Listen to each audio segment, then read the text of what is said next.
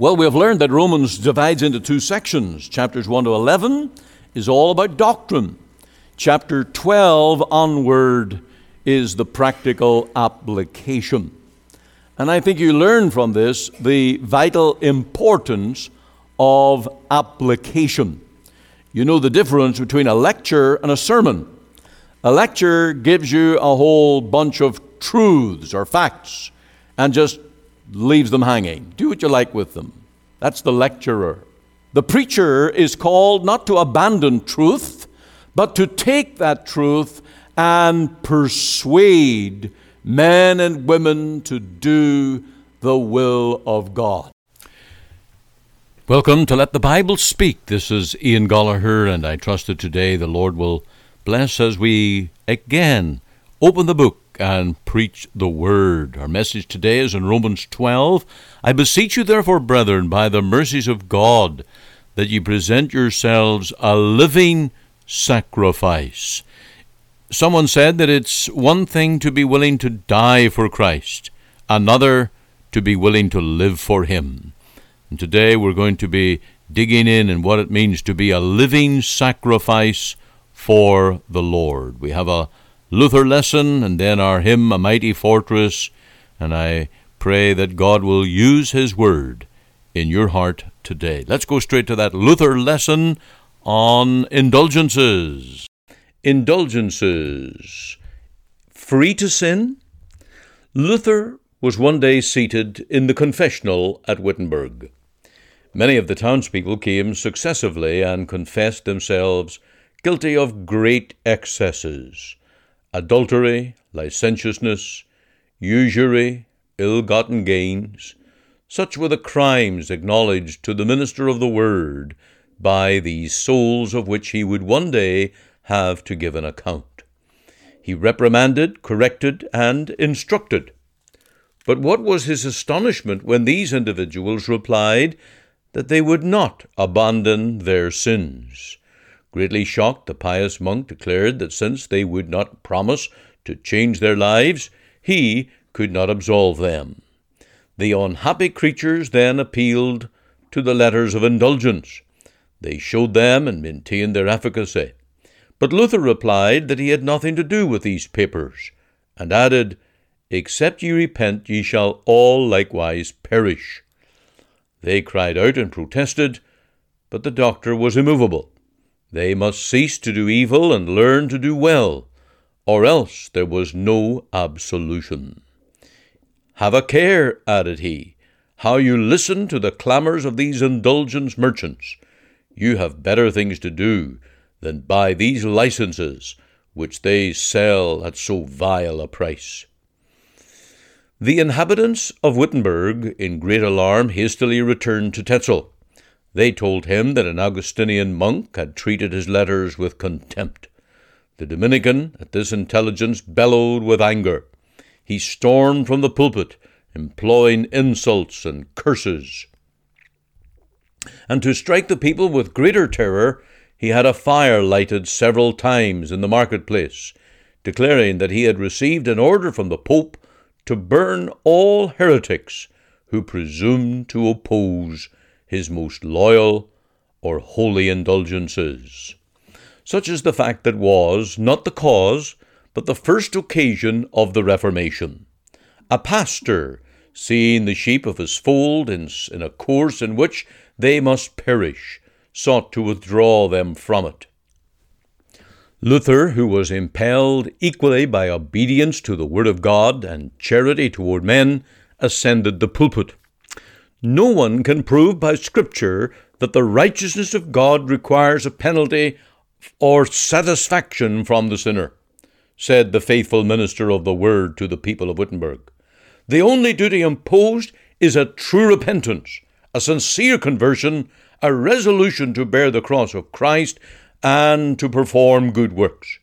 It is a great error to pretend to oneself to make satisfaction for our sins to God's righteousness. God pardons them gratuitously by his inestimable grace. So Luther concluded with the people.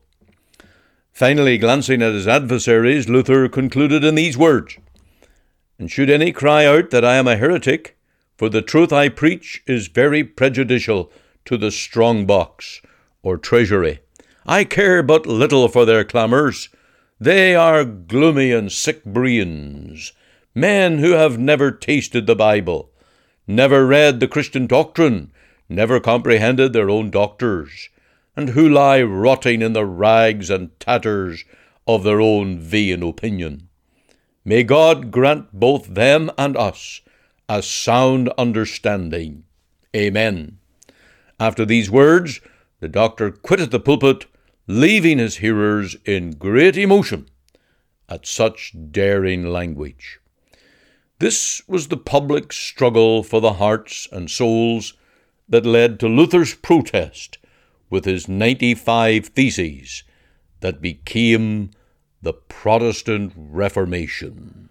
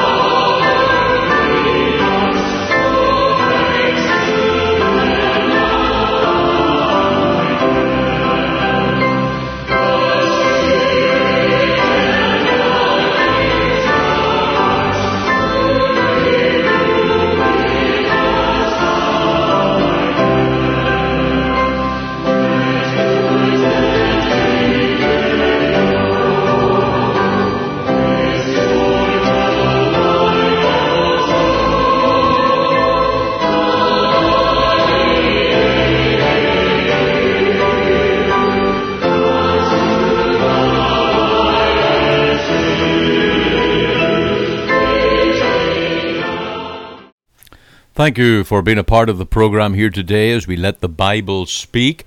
We're moving now from the Reformation, Martin Luther standing against John Tetzel and the indulgences, to Romans chapter 12, the passage where we are exhorted to where Paul said, I beseech you, brethren, that ye become living sacrifices, willing to daily yield service unto the Lord and to his church.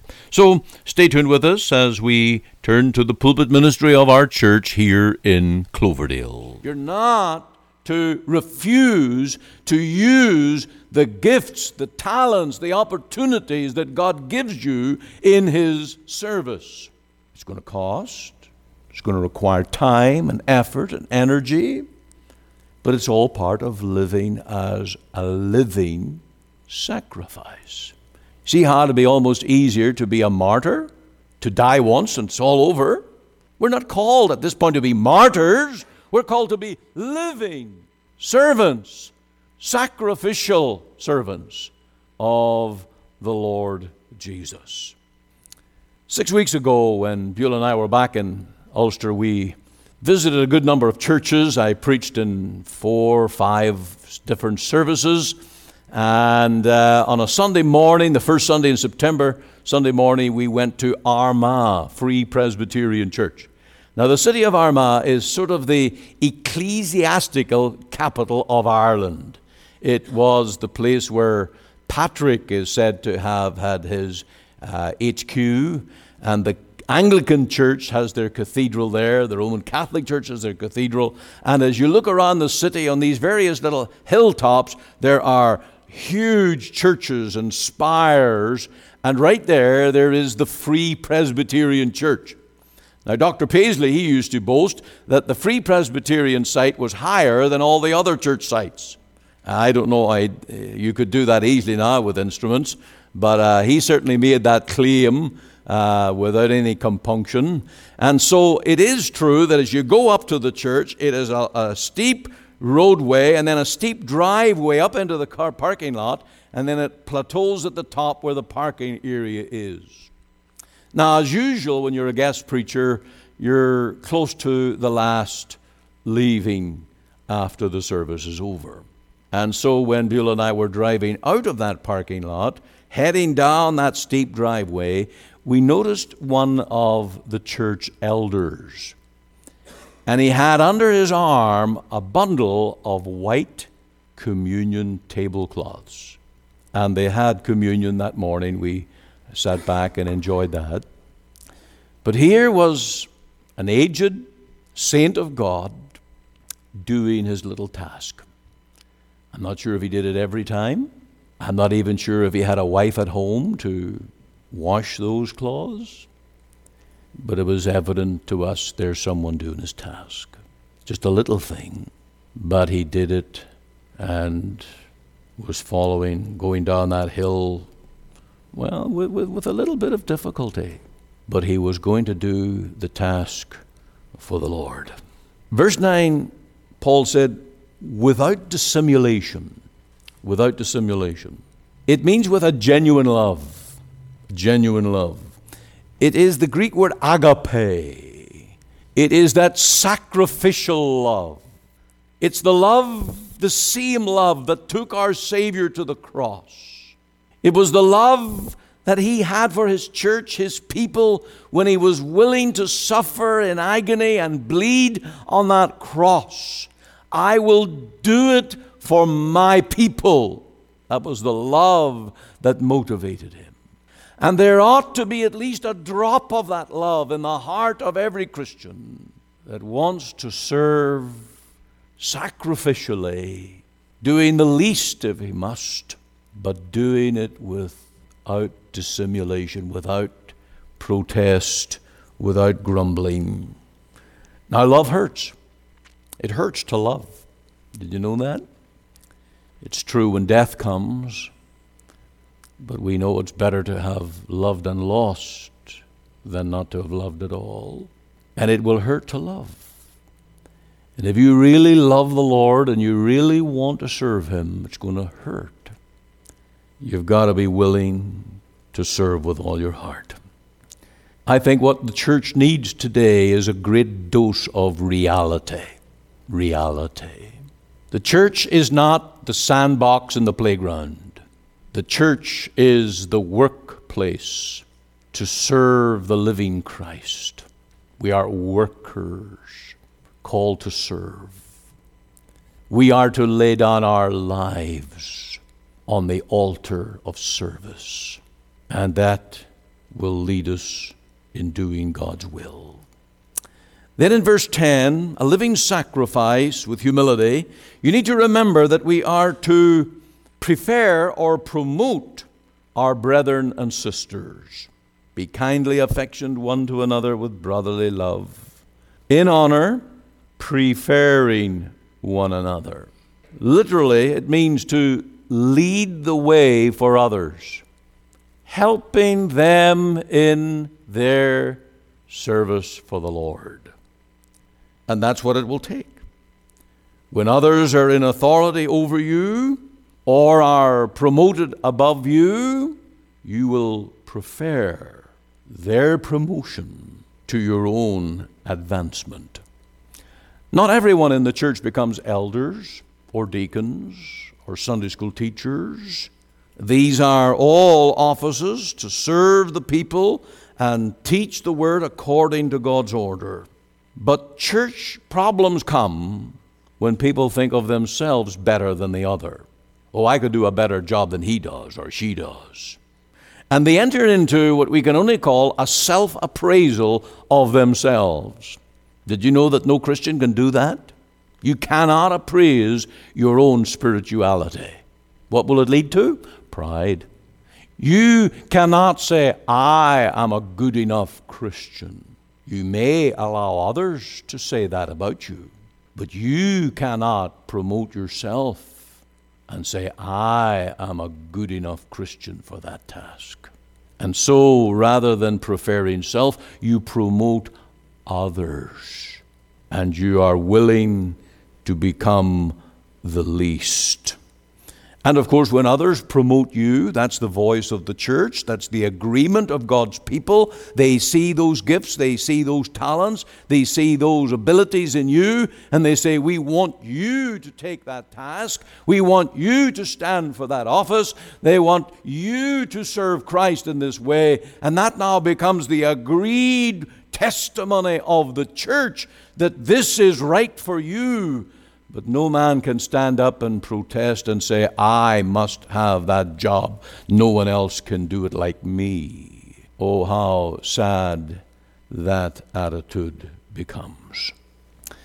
And so lay your life on the altar. And the Lord promises that if we humble ourselves, He will exalt us. That's God's way. The way up is down, and the way down is when we push ourselves up.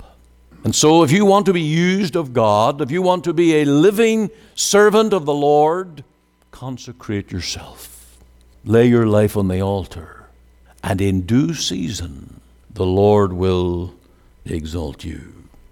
Verse 12, we come to the next one, and that is patient in tribulation. Now, this patience is to endure joyfully in the face of trials and how hard it is. Rejoicing in hope, patient in tribulation, continuing instant in prayer. Now, here I ask you Does God really ask His children to do exceedingly hard things? Some people in the prosperity mindset would say, Never. God always makes life a cakewalk for His children. Would he ask his own little dear ones uh, to endure pain and agony and trial? What kind of a God would he be if he planned a path of trial for his own children? What father would do that? Well, the answer is yes. Just ask Job. In our youth meeting last Sunday evening, we had a quiz on Job chapter 1. And what a story it is. Job, the most perfect man on the face of the earth, who is eschewed evil, and you know what eschew means? Doesn't mean to chew food. Doesn't have anything to do with chewing. It means to shun. Job shunned evil. He had a wonderful testimony. And yet he came in the drama between God and the devil the man who would demonstrate his loyalty and his love to God right down to his skin and his bones, and demonstrated through hardship that he would not curse God, but rather he said, Bless God. The Lord giveth, the Lord taketh away. Blessed be the name of the Lord. Ask Paul, ask the Lord Jesus, God's own Son and God appointed him to die on the cross. And so Christianity is all about taking up that cross and bearing its shame and its curse in joyful endurance. That's the wonder of this. We don't have a martyr spirit of, oh, pity me. But you're taking up that cross with joy and enduring those difficult things because For whatever mysterious reason in the sovereignty of God, He is calling you to walk that way of suffering for His glory. That is so often the will of God for us. And we've got to do it patiently with joyful endurance. That's why what I said a few weeks ago about the uh, two crosses by A.W. Tozer the cross that men think is meant for gain versus the cross that brings pain. Which one is it that you came to for salvation? When you came to the cross of Calvary and you bowed at the knee of Jesus, did you look to the one who was in pain? And he called you to take up his cross and suffer for him. This is what it means to be a living sacrifice. the next one in verse 14 bless them which persecute you. This gets harder all the time. It gets more specific. Christian life is not a cakewalk, it is a way of trial, it is a way of tribulation, and there are enemies and those who persecute. And here is now my response as a living sacrifice to bless them and curse not. Boy, is this ever a hard one. We know our old nature well enough, don't we? We know the immediate thoughts that come into our mind. I'm going to get my own back on that one. There is within us the immediate instinct of revenge. And the very person that is cursing us, our Shimei, you remember how old Shimei stood on the other side of the river and shouted over to David and cursed him? And David's armor bearer said, Shall I go over and cut his head off? And David said, No, leave him, leave him. This word here to bless, it's actually the word from which we get eulogize. So we're to look for the good in our enemies. Instead of looking at all the faults and all the failures and all the wrong, we should look for what's good. Number one, they're a living soul that one day will stand at the judgment and pay the awful price for every sin. Secondly, if they're a professing Christian, they have a testimony that we must care about as much as He. If they're living in bitterness, We've got to pray that God delivers them from that bitterness because we know that bitterness is like acid that destroys from the inside out. And how often we see people just destroy themselves. So we need to pray instead of persecute. And it was this loving enemies that made Christianity so revolutionary in the first century. That's what made it prosper because Christians left payment with God. And then you need to accept the reality that as a Christian, you're sent to love your enemies and Christ's enemies, that God may turn them and draw them to the good. One more to go, verse 18, and you'll notice here, if it is possible, as much as lieth in you, live peaceably with all men. It's easier to run from the altar of sacrifice. It's easy to throw off the life of self surrender, but we're called to be self sacrifices. And that means that we engage for the good of the body of the Church of Christ. We do nothing that will cause strife, and we do everything that will work for peace. And we pray for that unity of the Spirit, that anointing of the Spirit of, the, of God. And we have that picture in Psalm 133 where the oil was poured down upon the priest that affected the whole life of his intercession. How you and I need that anointing of the Spirit that we be men and women who work for peace and unity in the church of the Lord Jesus. We think of the great unity that was in the early church because they had the mighty anointing and demonstration of the Spirit. Now, I have run down this chapter very quickly because that's my allotted time today. I cannot take more time. But I do need to ask you are you willing to be a living sacrifice, bearing these things in mind? Are you really willing to lay your life on the altar of service and say, Lord, whatever it costs, whatever the pain, whatever the shame, I'm willing to take up the cross and have you use my life. Now, why in the world would you ever pray like that? Because Christ is worthy. He made himself a sacrifice for us. And the Christian gospel beseeches us by the mercies that flow to us from the cross to become a living sacrifice. There's another reason. Because if you pursue happiness, you will be miserable. That's a given. The man or woman who says, I'm going to be hedonistic and follow after happiness, they never find it. They end up in misery. The only way for a Christian to be happy is to be holy, to come and lay your life down at the feet of the Lord. And of course, without the cross, you'll never see heaven. Maybe there's someone here today and you're not saved, you're not a Christian, you've never come to the cross, and you've said, Why should I after all that I've heard today? Because it's the cross that leads to glory. If we suffer with Him, we shall also be glorified together. Romans 8. I pray today that God will make us living sacrifices. I would long to hear you praying that. Would you come to the prayer meetings of our church and pray in this manner? Come with your Bible open at Romans 12 and say, Lord, I'm asking that you make me a living sacrifice.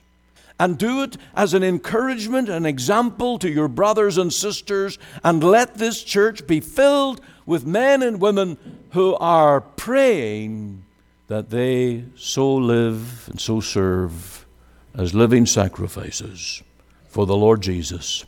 Final argument it's your reasonable service. It's your reasonable service. There's not a reason in the world why you shouldn't. If your soul has been saved and you're going to heaven, it's your reasonable service. May the Lord help us and make it so.